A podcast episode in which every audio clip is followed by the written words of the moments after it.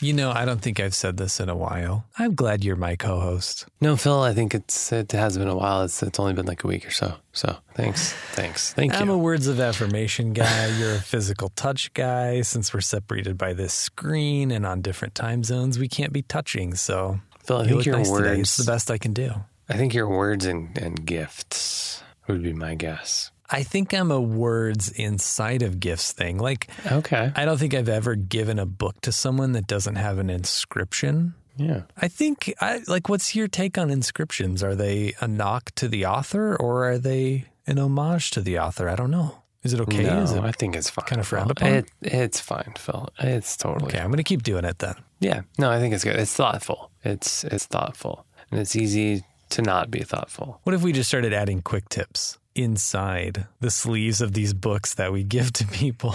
Or you just start adding quick tips inside of the sleeves of books in the library, Or we or just Barnes start writing Noble. the URLs to this podcast. Phil, that's a great idea. So we go to Barnes and Noble, the cooking section, maybe the parenting section, maybe all of the sections, and just start writing quick tips.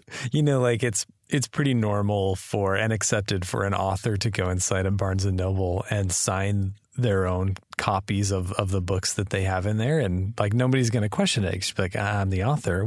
We start writing the urls to, to the podcast inside. And if anybody's like excuse me sir i'm the author. It's, it's like free advertising. I think we should uh, get on that train. defacement. It's the only way to succeed. Yes, Phil. And actually, speaking of quick tips, today is Tuesday, so we have a quick tip. let's do it We just wrapped up our gosh, how many parts was it? All in all, I think it's it's been a seven part cocktail series. was it seven or six well we did a We did the overview did and then kind of six- a holistic view of cocktails way Sure. back last christmas We'll go with New that. Year's? It was our New Year's episode, Phil, and then we had like the six Ah. prototypical cocktails. Good episode. So that's that's why I went with seven. I was actually making a daiquiri for my brother-in-law, and I was shaking this daiquiri because you know it has citrus in it. It's got some lime in it, and that's when you would want to shake a cocktail. And that's when I like to double strain a cocktail. Is you know when it's a when it's shaken and you get like little ice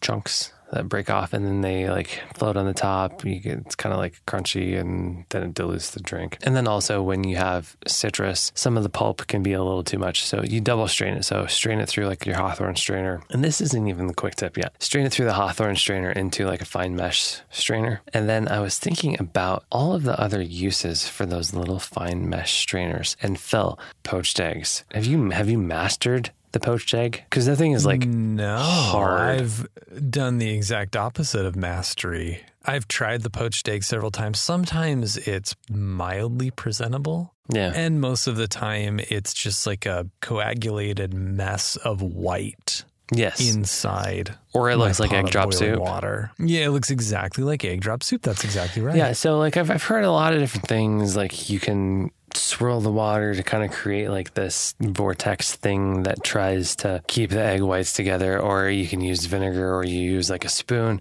But if you have like a fine mesh strainer, you know, such as the one that you might use to double strain a cocktail with, you can actually put your egg into that. You pour your egg into that strainer and it holds it. You might get a little bit of like no the way.